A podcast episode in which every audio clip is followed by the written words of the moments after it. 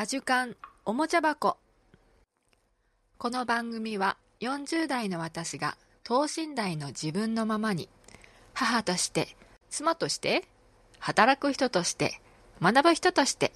感じた思ったことを気ままにおしゃべりする番組です。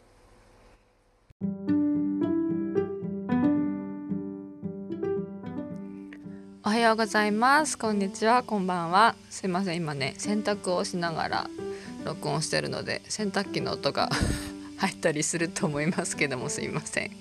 えっと今朝ですえっとね子供たちを送あの見送ってやっと一人の静かな時間あの仕事を始める前の、えっと、ちょっとの間ゆっくりしてるって感じです。えっとですね思ったんですけど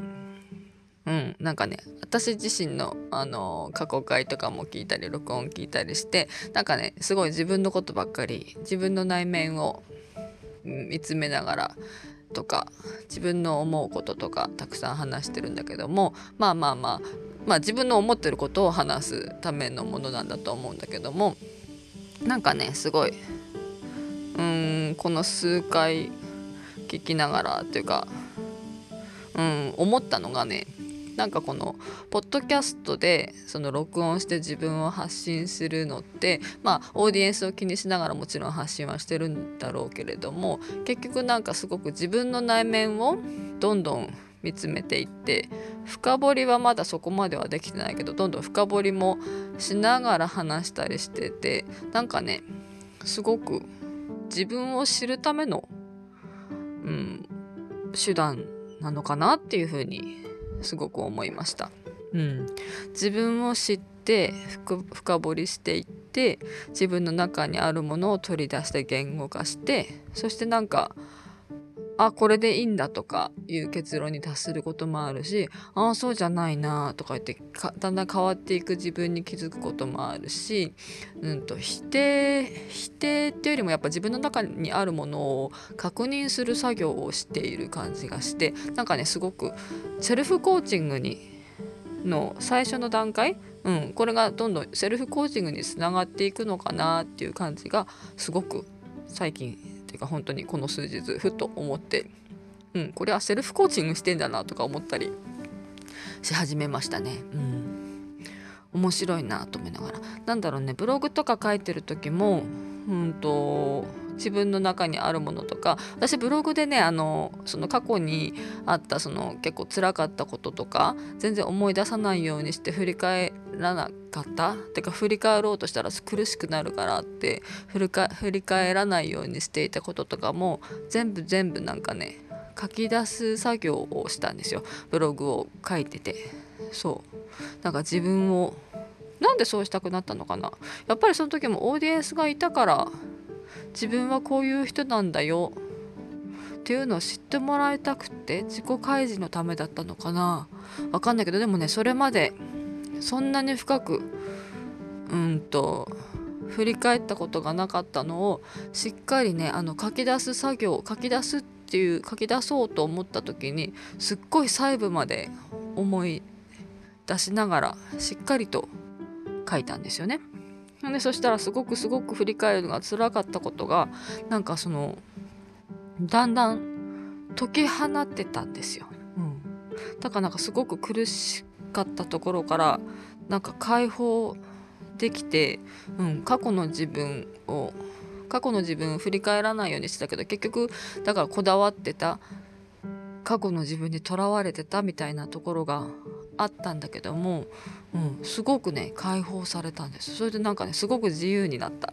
うん、だからなんかその作業がその書き出すってすごい力だなってやっぱ自分の中にあるものを言葉にして書いてみるのってそれだけでなんかすごく浄化されるパワーっていうかなんか自分を、うん、なんかがんじがらめにしてた恐怖心とかもなんか平気だな大丈夫だなとかね、うん、自分は怖がってたものは何だったんだろうとかそういうのを客観的になんか見れてすごくうん。良かったんですよ。そのパワーに私自身すごく驚いたんですよね。うん、何ヶ月もかけて書いて何ヶ月もかけてないな。数日数週間かけて書いて、うん、読んだり読んでもらったりしてそして、うん、過去を過去をやっとそこで捨てるんじゃないな。過去にあった私も過ちをすごく犯したしまあ過ちを犯して間違った選択をして間違った選択をしたからこそ出てきたどんどん悪い出会い、傷つけられた出会いとか傷つけた出来事とか人を傷つけたこととかそういうことも全部全部全部全部ひっくるめて全部思い出して全部書き出してまあ全部は書き出さなかったけどもあの書き出したけども公表公表はしなかったけれどもでもなんかねそうやって書き出す作業をしてほとんど公表して公表する必要はなかったか。いやでもやっぱり開示をしてその時の友人とかにこう開開示をしてそれで開示をするから癒されるのかな。うん、いやどうなんだろうねでもね確かにその他の人に見てもらっていいんだよってあの生きててくれてよかったとか今のあなたに会えてよかったみたいなことをやっぱコメントとかで言われてそうだね、うん、開示する前やっぱりそれを出すことも怖かったりとかしてたこととかがなんか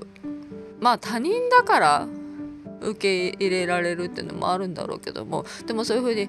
なんかうん大丈夫だよみたいな。よかった生きててみたいな感じな言葉をもらえてそのそんなことがあったから今のあなたがあるんだねっていうのも